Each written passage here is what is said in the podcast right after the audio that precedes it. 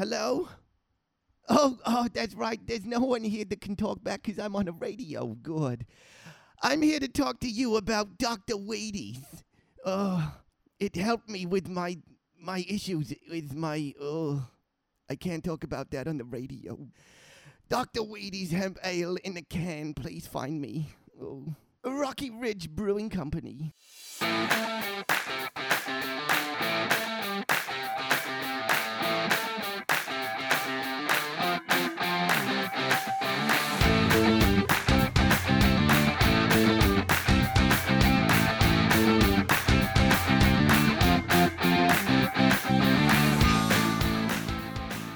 Welcome to Beer Sucks Radio. I'm one of four guys on the show today. I'm Tim. To my left, we've got... Brendan. Hey, guys. How are you going? It's a little bit awkward. To my left is a whole bunch of vocal fry. This is Adam. How you going?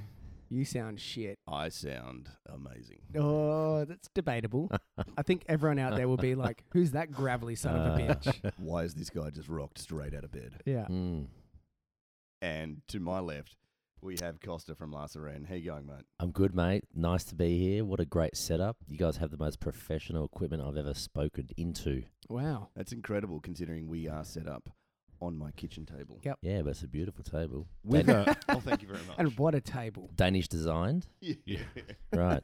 I mean, and we've also got a bottle of Oud Goose on the table at 8:30 in the morning, and you're still calling us professional, which is pretty sick. Can we, yeah.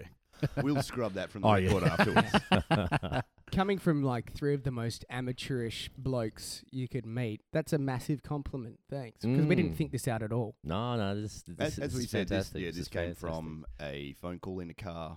Like, we should probably do a podcast, and we have a podcast now. Yeah, it happened within a week, which was pretty cool. Yeah, amazing guys, amazing. Well, anyway, you're here to wrap up your WA Beer Week trip. Yes, and what a week it's been. Intense. I've loved it. WA has always been really good to us from day one. In fact, I recall when we first launched La Sirène in 2010, and I think it was Celebrations Carlisle. I think it was Joel actually that tracked us down, as he does, because he's the hawk of the group, by the looks of it. And he took literally half of our first batch. Wow! So half of our first batch went to WA, and we just went, what? Yeah, okay. So we always knew WA had a strong beer culture, and more importantly, it had a very mature beer culture, which is something that we very much resonate with. That's awesome. I always knew Joel was a bit of a hawk trying to find new beers. Oh, mate, it's an understatement. Yeah. The guy is just on point. Yeah. Far out. So I spent some time with him the other night, and some of the people he that are on his radar, I've never even heard of. Yeah. Yeah. So the guy's just built for what he's doing. Yeah, yeah. Absolutely. Perfect, you know. Yeah. He's also possibly got the best cellar at his house that exists in Australia, I think. Jesus. That is something of just pure beauty. Yeah, yeah. Are you going to post his address at some point? Or we probably shouldn't go that far. I drive past his house every day, and I always look for the opportunity to see when no car's going to be there. Costa, do you want to tell us about some of the Beer Week events you've done? Yeah, look, definitely. I flew in on Tuesday morning, and literally as soon as I stepped off the plane... our distributor here took us straight to see Lesky at Celebrations Carlisle, which is great. I've never actually been to the store before. Oh, that's awesome. That's romantic. It was. You know, it was the first store that took us on. Yeah, I've never even seen it. And the distributor drove us to the store, and I went, "Oh, this is it." And then he's like, "Yeah, that's it." And I went, "So that's the official Celebrations Carlisle." The shop that we've always spoken about. So yeah, it was one of those moments. I was still a bit, frazzled from the flight, but it was great. We were popping some beer at 10:30 in the morning, and it was great fun. Loved it. So we started there, and then we went to see some of the great bottle shops and bars around Perth and Frio. The first night we ended up at DTC for a beer and cheese event, which was just it was amazing. It was great. It was such a great turnout, and it always is in WA because the sheer number of enthusiasts here. And the seriousness of enthusiasm for the industry is just phenomenal. Mm. It's stuff that I think we sort of perhaps don't have in the East Coast as much.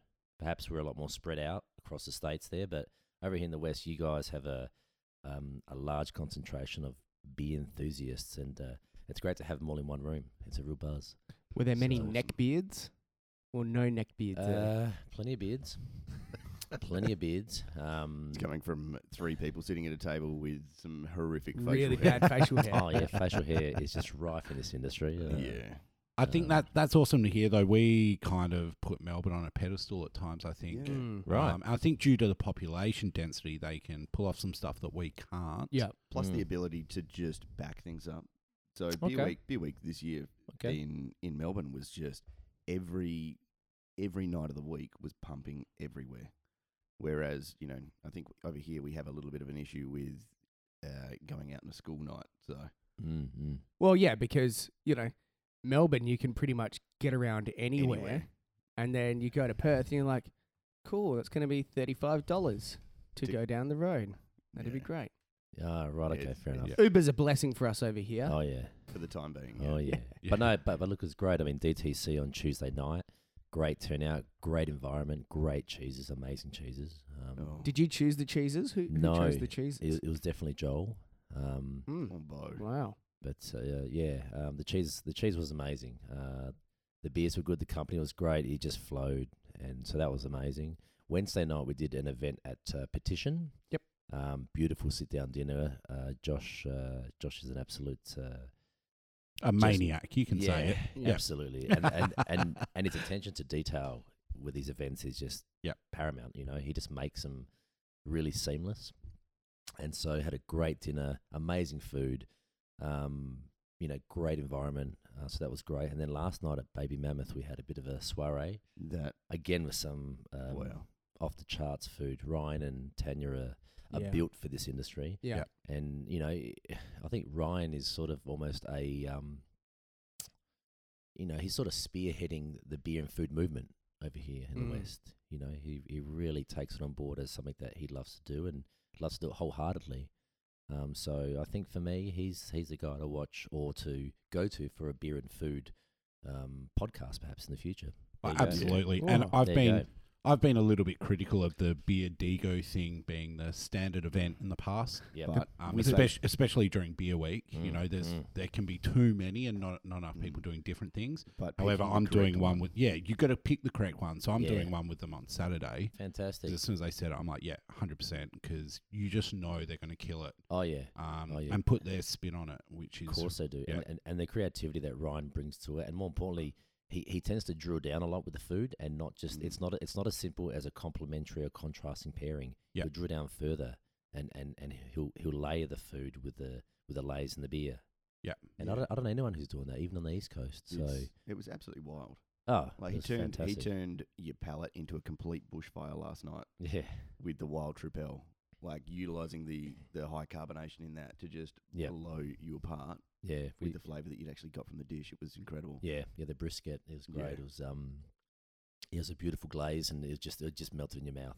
Yeah, perfect pairing that one, I think. Oh, ultimate. Yeah. Plus, surprisingly, I'm not much of a man for snails, but the surf and turf, the barramundi with snails, was interesting take on it. Interesting take. Absolutely amazing. That was great. Is you know the fish was cooked perfectly. The snails were just gorgeous. I mean, even if you don't eat snails, you would have eaten those. Yeah, it was just so palatable. Wasn't offensive, and I think it matched it with the paradox, perhaps. I can't recall, but I do have a photo on my phone. Yeah, it was matched with the paradox, and so the paradox being a light sour just really sort of cut through a lot of the oiliness of the fish and the snails. So brilliant dish. Yeah, brilliant. And that's high praise. I know we've spoken in the past, and you've mentioned about Japan being a big uptake for your beers and being very sensory and food pairing. So huge. I think to hear that level of acclaim for the meal says a lot for last night. Yeah, brilliant. No, loved it. And it's a shame I'm going, but hey, I'll be back in June, I think, for something. So awesome. Stay tuned. Great, that's only 7 and a bit more months away. Yeah. I'll mark that on the next calendar. Yeah. So we should probably mention also that event last night is why Lesky currently sounds the way he does. I sound Amazing. I feel like amazing. Apart from the crack in the voice, it actually sounds like I'm just carrying around a bed all day. This is bedroom voice. No, I kind of feel like you're carrying around like a bag full of blue metal and just dragging it along the ground. Are you sure? Yep. Or is this just more lurch? I love how, as you said that, your voice broke. Yeah, that was great. We can't all be blessed with such gravelly tones like this. No, that's true. You've got a great face for radio, Lesky. Let's put it that way. Thank you. I can't help it. It's just extremely malleable. Boys, so sitting in front of us right now, we have decided to open up you can't really call it a small bottle, but a bottle of the Trois Fontaines and Cuvée Armand and Gaston. So it's a genuine pleasure to have, considering how little of this actually came over to the country. It's absolutely delicious. That kind of capsicum-y notes working wonders for me at the moment. Amazing. I've never had it before. I've seen it before. I've never had the chance to have it. And the sourness is just, it's intense, it's concentrated, and yet it's still clean in and around it. Yeah.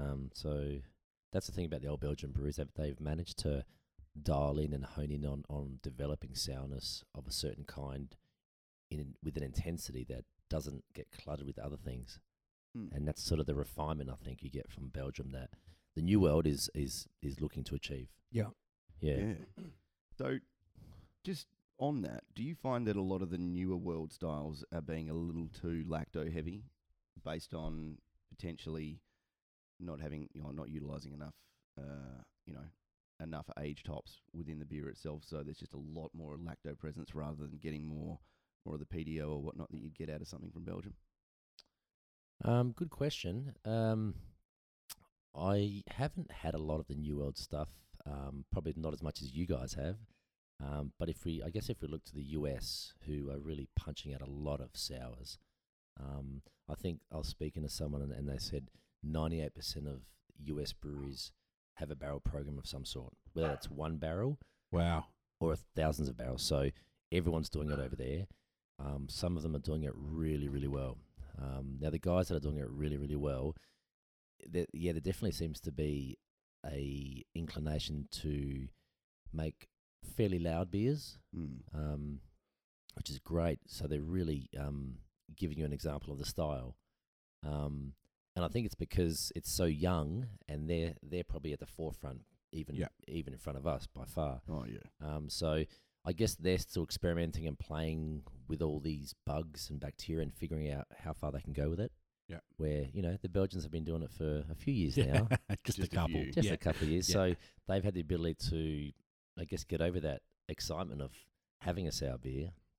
And they're like, okay, well now how do we make this really palatable and succinct so it's an enjoyable beverage that is approachable? Because if you look at this beer we're drinking here, I don't think it's extreme. It's not just for home brewers or for beer enthusiasts. The average person could really enjoy that. Yeah. It's a great food beer, and it doesn't have to be held in a realm that's just for the enthusiasts. Yeah. And I think a lot of the American stuff coming out at the moment is pretty intense. Yeah. And I love it. Yeah. But as that industry matures, reasons, yeah, absolutely. But as the industry matures, that's going to start to settle down. So I can't wait for that to happen, because that's when they really come into their own and they're starting, and they're going to be starting to master their art, which is what these guys in Belgium have done. I think some parallels can be drawn between, especially in the American market, which we've said can be quite lacto heavy, and I fucking love. Some parallels can be drawn between that and the IPA when that was evolving. Everybody just went through a stage of making it as hoppy and as bitter as they can, and then dialed it back and started to find that balance and the nuance in flavors. Absolutely. That's the whole point. That's why Pliny the Elder is so highly regarded, because the balance on that beer is just everything works in absolute harmony. Right. Whereas you'll get people who'll get it and they're like, "Whoa." Yeah, it's not what they were expecting. Point. It's fine. I wouldn't travel around the world to have it. We'll bring that back a second. Well, it's number one or two for a reason, right? Yes. Yeah. And it's just super balanced. And if you're expecting something that's going to tear your face off because it's number one, right, you're going to be really disappointed. Yeah, right. And I think that's you know, at La Sirène, we're not out to make the most extreme sour beer. We probably could make it more sour if we wanted to. Yeah. And we have made examples, or there are certain barrels that have really soured up nicely. But releasing it for its level of sourness that's fairly extreme and loud, that's not really our thing. Yeah. I'm very much inspired by old world Belgium like this, you know, and like the Cantillons of the world where they've managed to just find a beautiful sweet spot where, you know, it's a marriage of flavors, and it's just a marriage of experiences that, you know, that elevate the average drinking experience. And that's what we're trying to achieve at La Sirène. Speaking of that Belgian influence, I have been lucky enough to come and have a few beers in your barrel room, which is mind-blowing experience, to be honest. And we did talk. We tried I don't know which one it was. I don't remember exactly which beer, but we tried a cherry sour of some kind. Right, and you explained hunting down cherries that if they weren't from the same farm that Cantillon get them from. Yes. They were from the same region. Same region. I can't say it's from the same guy, but same region. Yeah. Yep.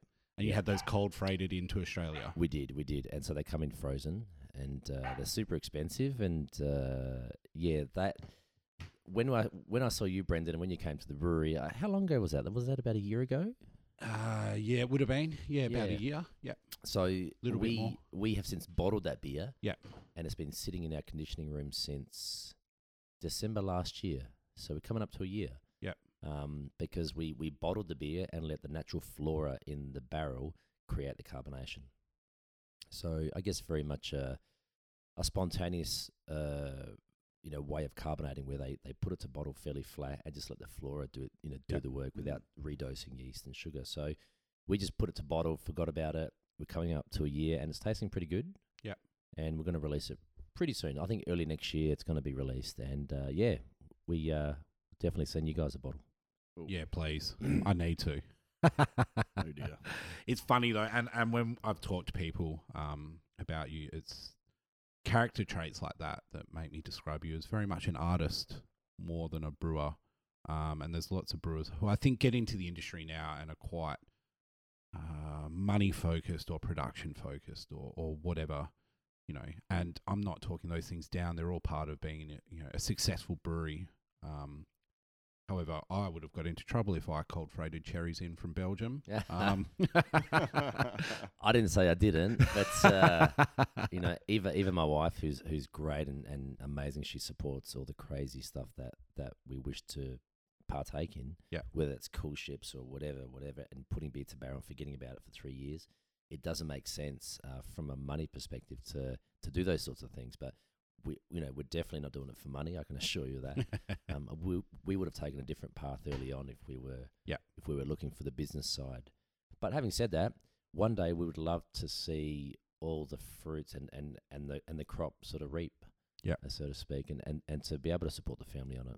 Yeah, and we've been in business since 2010, so we're coming up 7 years now. Yeah, and things are getting better, but it's a fairly organic process. And it's always been like that for La Sirène. We never started out to make money. We wanted to do what we really loved and really push the boundaries and take it to a level that we're comfortable with, and I guess be really transparent and traditional as much as we can, but put our own twist on things, because it's as much of a learning curve as it is for me as it is releasing great beers. Yeah, I'm doing it for the fun of learning and getting the feedback, and that's what really drives me. So, long term, we'd love to see it be fruitful, excuse the pun, and and it's heading that direction, but it's a real slow burn, these things. It's not something that can be planned or strategized for on any business plan or spreadsheet, I assure you. Well, especially when you're using cool ships and attracting native yeast to the area. So were you guys the first ones to do that in Australia, do you think? I don't know. Yeah. I'd say you were definitely amongst the... Maybe. I mean, I can tell you a little bit of history. In 2010, when we took possession of our current brewery, and Brendan, you've seen our brewery, it's in an old military mechanics workshop. Yeah, so you showed me some of the divots out of the ground, which were fascinating. Yeah. So it's a beautiful old big tin shed that, you know, it's got 10-meter high ceilings, and it's got a big gantry on either side and a big 20-ton crane up the other end. So that, you know, the story goes they used to store military vehicles there, and they would actually work on the vehicles, you know, panel beating and mechanical. So this big 20-ton crane would come across the gantry to our brewing area. It's a big communal shed, and it'll lift up these military vehicles so the mechanics could work on whatever it is they're doing. Then they'd drop the vehicle on the floor, and that's why I have such an amazing floor. And I mean, Brennan's seen my floor. It is like the Rockies. Yeah. Wow. Yeah. And so, you know, making sure water runs in the right direction is always a bit of a challenge. But we know the sweet spots as to where to squirt the hose to get the water into the drain. So it's one of those things. That is a pure art, though, being able to utilise the water in the brewery just to make sure everything gets into the drain. Yeah, it's a challenge. So, but, you know, it's character building for us. And, yeah, it's great. So when we took possession of that the first week we got in there, I had our stainless fabricator build me a pilot cool ship. I'm not sure if you ever got to see it, Brendan, but it's now our sanitising trough. So... anyway, we had this cool ship built with a certain height to diameter ratio, and it was only 100 litres, so it was a pilot size. Yeah. And we started to do pilot batches of wort and put it into the cool ship and cool it overnight as they would to try and capture some of that natural flora, because that was definitely our vision from the beginning to make beer with a sense of place. And we've now extended that to talk about making beer with a sense of place and time, because... when we're catching microbes, it's at a certain point in time, and at some level, the climate's a certain way, and so that's influencing what we're catching, I suspect. So that's always been our vision. So we got the cool ship built. We started catching microbes back in 2010, and we've been doing it ever since. You know, we're 7 years in now. We've caught about 143 isolates of things. Wow, different things. Of those 143 isolates, we've kept about 13 of them. That's gone into our sort of what we call the culture club. And being good 80s boy, I thought it's quite fitting. So yeah, of the 13 that we've kept, there's 10 yeast and 3 lactic acid producing bacteria.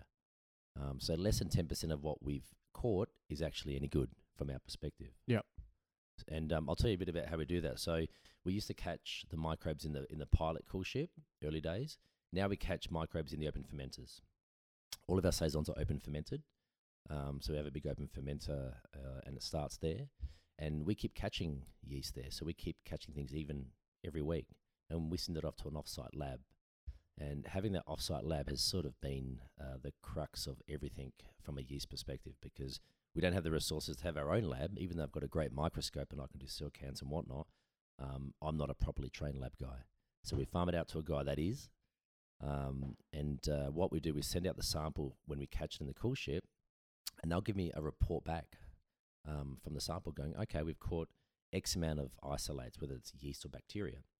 And then we drill down further and we go, okay, does that single strain produce any acid? Can it attenuate maltose and maltotriose? Does it produce gas? What does it look like? Is it terminal or budding? And from that information, we can determine which ones we want to look at further. And so we can then ask the lab, okay, you've caught these 12 isolates in this sample. Give me this one pure strain to have a look at. It looks interesting. Give me that pure strain back. And then we'll do what we call a performance test on that yeast or bacteria. So we have our own shaking incubator. And that was the first bit of equipment we ever bought at the brewery. Before any stainless was bought, we bought a shaking incubator from an old Carlsberg brewery in Denmark. Wow. It's an old school piece of shit, but it still works. You know, and it cost me a lot of money. And my partner at the time was a microbiologist, so he was probably more instrumental in pushing for it than I was. Yep. And I'm so glad he did, because we use this shaking incubator that controls the agitation, humidity, and temperature. And so we can just dial that in and do a performance test on these single isolates that look interesting. And then we'll do our own sensory analysis when it ferments a bit of wort to see, well, can we use this yeast for anything? Is it interesting? Can it contribute to a flavour profile? And if it does, it then goes into our culture club. So I guess we've geeked out a bit with the whole yeast thing, but we're pretty clear on what we're trying to achieve. And it's making beer with that sense of place. And to us, making beer with a sense of place means using the local microflora that lives in harmony within the brewery. Yeah. And I'm pretty big on that. I mean, you know, lots of people can culture yeast for many things, right? You can culture yeast from almost anything. But I don't see why we have to do that when we have perfectly good yeast and bacteria living in harmony in our brewery. Mm. It's right there. It's there for a reason. To me, the purest expression of making beer with a sense of place is using what you have that's living there. So yeah, we have a lot of, you know, when people talk about wine, a lot of the times, you know, they're talking about terroir. And now, you know, with the, you know, with the Belgians obviously initially starting this, but, you know, coming forward, it's becoming more and more prevalent that people are actually, you know, referring to that term within the beer world as well. So it's just really, really exciting to see, you know, what is happening from all of these different local sources. It is. And, you know, terroir in beer is not something that the wine people probably like us using, but... Tough luck. Yeah. Tough luck. Exactly. Hey, look, there's even some old school beer people that don't like us using it as... Oh, right. You guys would know we went to a talk and he just shat all over it and saying terroir's... You know, it's not true. You give me a recipe and I can brew anything in any system. I'm like, fuck, I wish Costa or Hamish or, you know, somebody was here to just stand up and go, fuck you. Here's my recipe. Try and brew it. I mean, I guess from the wine perspective, terroir refers to the raw materials. So in a wine's case, it's grapes. Yeah. And, you know, even now in this country, we've got people doing estate beers, you know. In Tassie, there's Ash, obviously, and the guy at Van Diemen Brewing. He's doing an estate beer. Wow, okay. From what I've been told. So fantastic. That's true terroir, I guess, in a similar context to wine. Yep. They grow their own barley. Yep. Grow their own hops. Use their local well water. Brilliant. What we're looking at from a terroir perspective is just a microbiological impact. And the reason why we think that's important for us is that the single biggest determinant or the flavour determination component in a beer or wine is actually yeast. Yeah. So you won't get the winemakers talking about yeast, which is funny because it has the biggest impact on the end result, yet they never talk about it. And to me, I think it needs to be spoken about in the wine industry. They certainly talked about it in the 80s after all the bread infections. Well, I was going to say, they talk about the yeast that they don't want, Brett. Yeah, but they don't talk about any other yeast. No, it's really funny. Like I went through wine school and brewing school, and in wine school we're taught very quickly to keep Brett and other spoilage organisms at bay, you know, so lactobacillus, pediococcus, Brettanomyces, even wild Saccharomyces is, you know, we need to do everything we can to protect the wine against these spoilage organisms. And yet in my current existence, I'm almost inviting these things in. Yeah. So we tend to, you know, rattle the cages a bit when it comes to wine and wine people. But coming from the wine world, we can do that and we have fun with it. And, you know, to me, I think wine and beer are so similar and there's so many similarities and we're definitely trying to explore that. Yeah. I don't think it's by accident that both you and Ash pointed out having like this place of identity or sense of identity and I think that's definitely where the market would like to see more things occurring. I mean, I for one would love to know more about or love to consume more beers that really have this sense of identity because as you say, the biggest influencer. And that's what I was going to say, but of course, you're going to say it. You know, yeast is the main flavour profile for a lot of beers. It has the biggest influence over flavour. So if we can start to identify, you know, having a WA farmhouse ale or a WA cultured beer that can be expressive enough that it hopefully one day would be held on the same level as La Sirène, but also unique enough where we don't get confused by it. Yeah, definitely. I think provenance is what we're all looking for. And I think the whole food movement is heading that direction. You know, the artisan movement is really strong and thank God because it's a natural rebellion against industrialization and globalization. Yep. Yeah. And without getting too political about it, we very much are of that ethos and you guys are too. And it's an undercurrent that can't be stopped. It's almost a revolution, and thank God, because all we're doing is going back to the way things were. Oh, yeah. There is a certain amount of, putting my tin hat on, there is a certain amount of people out there who are trying to curb this at the moment. Right. And will continue to try and curb via purchasing and whatnot. To curb the initial growth. This growth period that we're in is, you know, it's seen as something to cash in on. and then ultimately strangle. Well, not only that, it devalues other existing brands, which is probably more important. But very sorry for.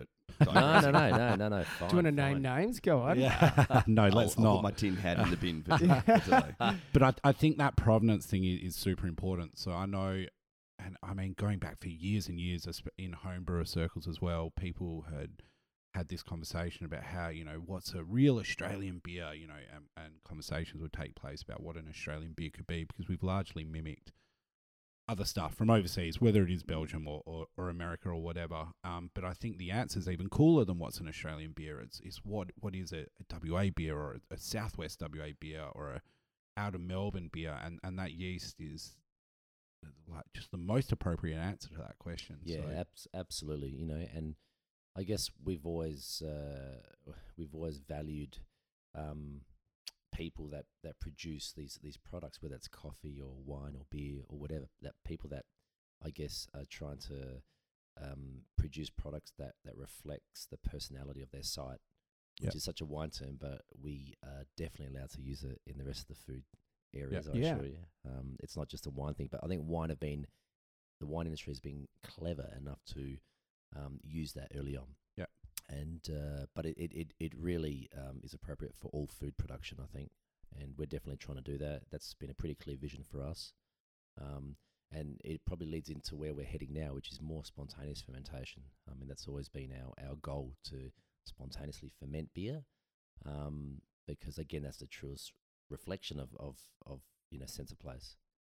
How far do you think La Sirène will go with full process, so having full control over process? Are you looking at other methods of where you're specifically identifying particular hops or aged hops that you want to use? Are you working with maltsters who you think are going to have the correct grain for you, et cetera, et cetera? Because I know we've seen a lot of end-to-end process control, I guess, in food, as you said, certainly in wine.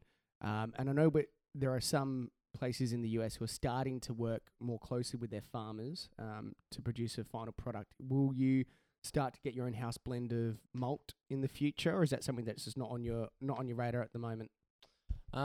Look, I mean for us, we all get the whole brewing industry gets the malt pretty much from the same place. Yeah. You know, Australia's malting plants are big and they're owned by pretty big corporates. Yeah. There are a few little micro maltsters that have popped up, from what I understand. I've seen them on the beer media, which is great. Mm-hmm. For us, malt and hops are not such a huge considered component in our recipes. They're quite simple. They're fairly neutral from our perspective. We're really looking for the yeast and the bacteria to give the character of our beers.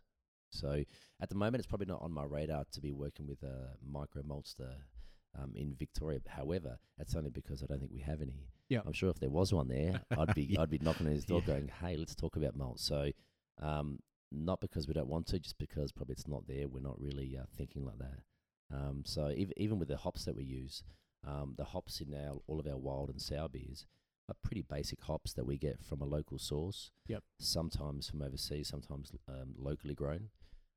But again, the hops are a secondary consideration for us. You know, like when we make a beer, I'm thinking about what yeast do I want to start with, or bacteria, and secondly, what malt, and thirdly, okay, we have to use a hop, right? It's beer. Yeah. So if it was like a band, let's get to that 5 IBU. Yeah, the yeast would be, you know, like the lead singer. So absolutely. If it was In Excess, my yeast would be Michael Hutchence. Oh, he certainly had a lot of yeast on him. That's for sure. Oh, I'm sorry. It has been cool to see you work with some other adjuncts. I know over at Gabs you had your espresso sour, which, I mean, you saw the condition I was in when we caught up at Gabs. I was not feeling great. Yeah. And that espresso sour was just an absolute godsend. When you said it, I was like, I don't understand why he's done this. Doesn't sound like it's going to fucking work, and I feel really average, so I'm not sure if I should drink this. Yeah, I had a taste, and I was like, can you just give me another full glass, please? Because that was exactly what I needed. Tonic. Oh, it revitalized me. It honestly did. But that combination of sour and coffee, which I hadn't seen at that point, was just absolutely amazing. Yeah, look, it's quite funny. I think you you looked a lot more normal once you left. Yeah, which still isn't great. I was going to say, not normal. You looked a lot more normal. Yeah, a lot more like me normally. Yeah. It's like, who's got the next barley wine? I'm going to crush. And it better be fucking barrel aged. Yeah.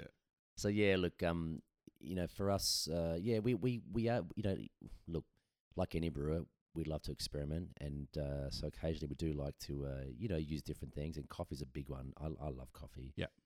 We drink a lot of coffee at the brewery. You know, being Melbourneites, I guess, it's sort of ingrained in the culture. And so we're drinking 3, 4, 5 coffees a day, and well-made coffees. Yes, yeah. From a local cafe. So, yeah, I always loved coffee. Coffee has a natural acidity to it, and that's what I really love about it. And so, yeah, for that beer, it was you know, Gabs is a perfect platform to just experiment and do crazy, wacky stuff. So we saw the opportunity to do something a little bit left of centre. And we always knew coffee would be great in a sour beer just because of the acidity. So it's a complementary thing. And so we used a basic malt bill of 2 or 3 malts and some crystal or roasted barley, I think, in that beer, just to give it a real jet black colour. And we naturally soured it with one of the bacterial strains that we've caught. So we've caught 3 lactobacillus strains. And that was, I think, 003, that strain, the third one. Yeah. Which is cool. Yeah. I should probably give it a better name, but we haven't gotten that far. No, because I can't wait till you get the James Bond of lactobacillus, the 007. Well, I think it'll probably be a PDO. And I think we've actually got PDO at the brewery because a couple of times when we've soured a beer, the intensity of the sourness has just been more than previous. So we're trying to figure it out. We've sent it off to the lab. Unfortunately, we haven't gotten to the point where we can genome test the yeast or the bacteria yet. Yep. We will get to that point. It's just a costly exercise. Yeah, very. I mean, we can send the yeast to Delaware, I believe, and get a test for $100, they say. When I was in the States this year, they were sort of pushing for that. Wow. There's nothing else to do in Delaware. Delaware. Yeah, get yourself some nice salams and a knob of polone. Yeah. Make a sweet out of them. Delaware. Oh, yeah. Yeah, the espresso sour, great beer. I love that beer. We're going to make it again. It's low alcohol. It's all about the sourness. And yeah, sourness and coffee for me are a natural pairing. I don't see more of it, to be honest. It was just like a cold brew nitro coffee tonic. Yeah, well said. It's exactly what it was like. Incredible. Yeah, well said. Speaking of which, you've actually collaborated recently with Seven Seeds. Yeah, look, we've done a lot lately. It's been just one of those things where, you know, we've played and we're playing more and more, and there's no structure to it. It's quite organic. You know, for us, we want to work with people that are like-minded, but people that we connect with. So when we get asked to do some collaborations sometimes, and you can sort of see it's more about the marketing side of it, and it's fine. It has its place, but if that's the primary objective, we're probably not the right people for that. Because to me, when I do a collaboration, I want, if me and Leska are doing a collaboration, I expect him to be there with me on brew day. Sorry, I'm about packaging. To fall off my seat right now. Yeah, I was going to say, on packaging day, and on labelling. So I want him to be literally part of every process, so you can truly say he collaborated at a real level. So the Seven Seeds guys was great because they came to us and said, "Oh, look, we've done a coffee beer before with another great craft brewery." Yep. But it was on a dark beer, and we just thought that was a little bit obvious and boring. Can we do something with you that's a bit more interesting? And I went, wow, that's interesting. That's, you know, that just made my mind sort of go in a different direction. So I went, oh, well, sure, let's explore how coffee can work in other styles of beer other than a dark beer. Yeah. So we went into their roasting plant, and their roasting plant is second to none. It's just, they're at the forefront of what they're doing, these guys. And we did a full cupping session, which is a great experience. Sounds great. Yeah. It's awesome. Have you guys ever done a cupping session? No. Not in that sense. It is pretty amazing. And you know, these guys are direct trade buyers, so they go to South America weekly. Cool. There's someone there. Wow. Liaising with the farmers, buying the beans direct from the plant, from the factory. Well, from the farm, rather. These places don't have factories. They're farmed, and they're literally imported straight to these guys. So for that beer, I think it was the Seven Sirens. Yeah. We used the coffee from Honduras, from one single farm. Wow. And we did multiple infusions. And so we got to explore different techniques of using coffee in beer hot side and cold side. And they loved it, and we did it on the base of a hybrid red ale, similar to our farmhouse red, with a few little recipe tweaks to let the coffee shine. But if you do get to drink that beer, I think it's at Caboose, actually. I've got a keg of it as well. So oh, fantastic. Great. I'm hopefully going to just smuggle that home without anybody knowing, and then being wired awake by drinking coffee. Yeah, and I do have to say, be careful with that beer, because when we launched it in Melbourne at the Lincoln Hotel, we had about 50, 60 people, and everyone was ordering pints of this thing. No. And this thing has so much coffee that it's, we just have to be careful with smashing pints of this stuff, because by the end of it, you're charging. I mean, by the end of it, people were just chatting for hours. There was just an intensity in the room. And I know that was because of the alcohol-caffeine combination. So you just end up on a completely different wavelength. Oh, yeah. And you can just I've had so much caffeine, I can tell you next week's lotto numbers. Yeah. But, the thing also with the caffeine, we weren't sure how to measure how much coffee's in there. Yeah. And even the Seven Seeds guys had no idea. So just be aware, I guess as a disclaimer, make sure you drink it in small volumes and enjoy it, savor it. I'm sure none of us are going to do that. We're going to have the same problem the guys at the pub did. I'm looking at a person right now who does wintry beers extremely well. Yeah. You are going to absolutely... As soon as you tap that, we're going to be texting each other at 1 o'clock in the morning going, oh, I really think this beer's really good. Do you think it's good? I think it's great. Well, the coffee really works. Works really well.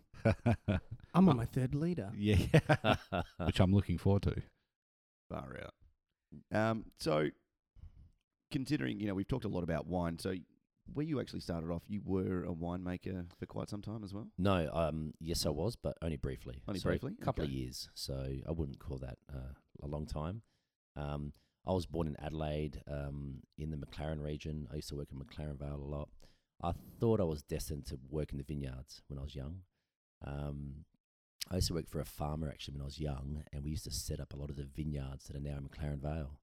So we used to work for Tatachilla and these great wineries. We used to set up all their vineyards from scratch, do the irrigation. It was great. So I thought I was destined to do viticultural wine, And so naturally I went to wine school.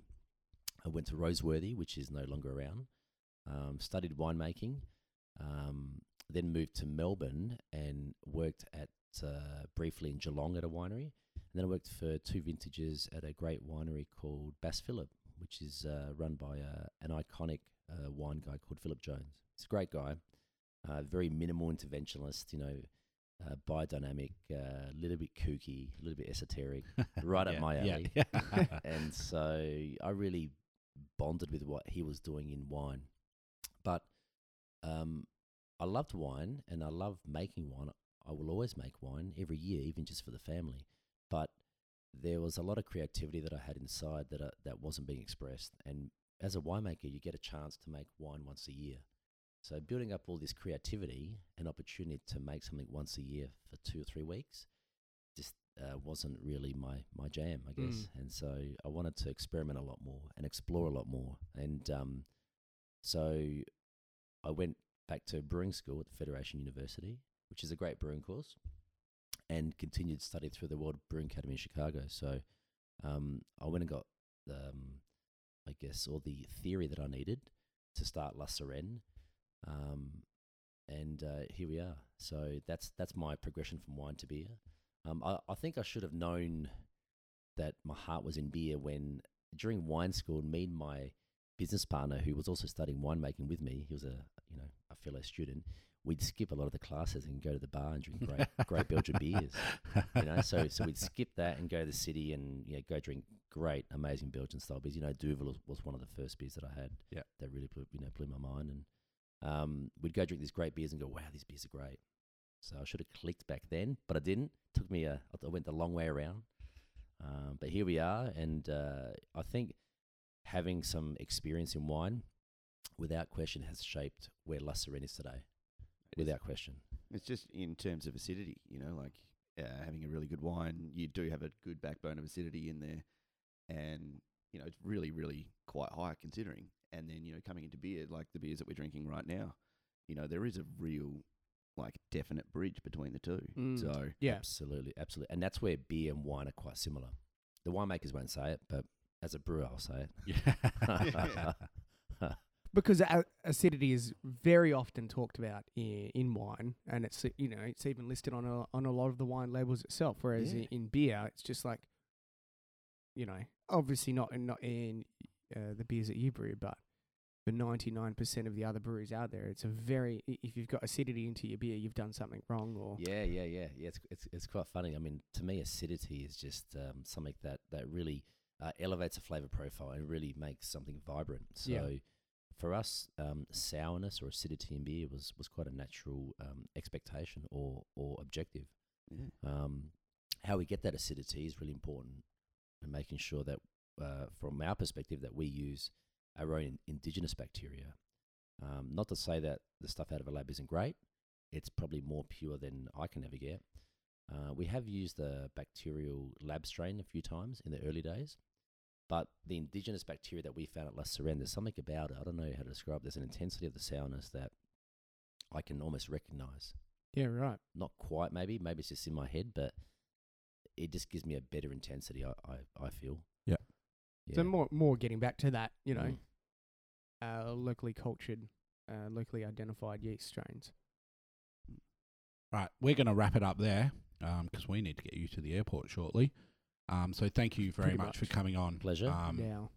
Pleasure. Absolutely fantastic. We're super grateful. I feel we've only sort of started with this. Oh, we definitely have. Yeah. If you let us go, we would go for another hour at least. I could be here all day. Yeah.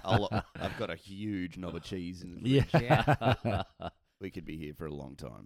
And what an amazing beer you've cracked, Lesky. Thank you. I mean, I've never tried this. It's you know, again, just the refinement of the acidity in that is stellar. I mean, well, we still actually have about an inch and a half left in the bottle. Ooh. Whether or not that's been cultured or not. Count me out. Count cool beans. That's going directly into a starter as soon as I finish work. Fantastic. Yeah. So look, thanks for having us on, and more importantly, I want to thank everyone in WA, because WA has always been a strong supporter for La Sirène, and we love that, and we love coming here, and everyone's so down to earth here. It's great. It's just seamless. So thank you. Awesome. Thank you very much. Costa. Thanks for listening to another episode of Beer Sucks. I'm Brendan. I'm Gravelmouth. I'm the reason why you never worked with animals. Thanks, Jesse. And see you.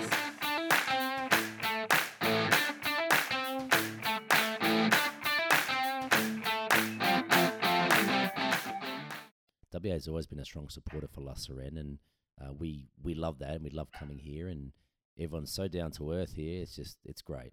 It's just seamless. So thank you. Awesome. Thank you very much. Costa.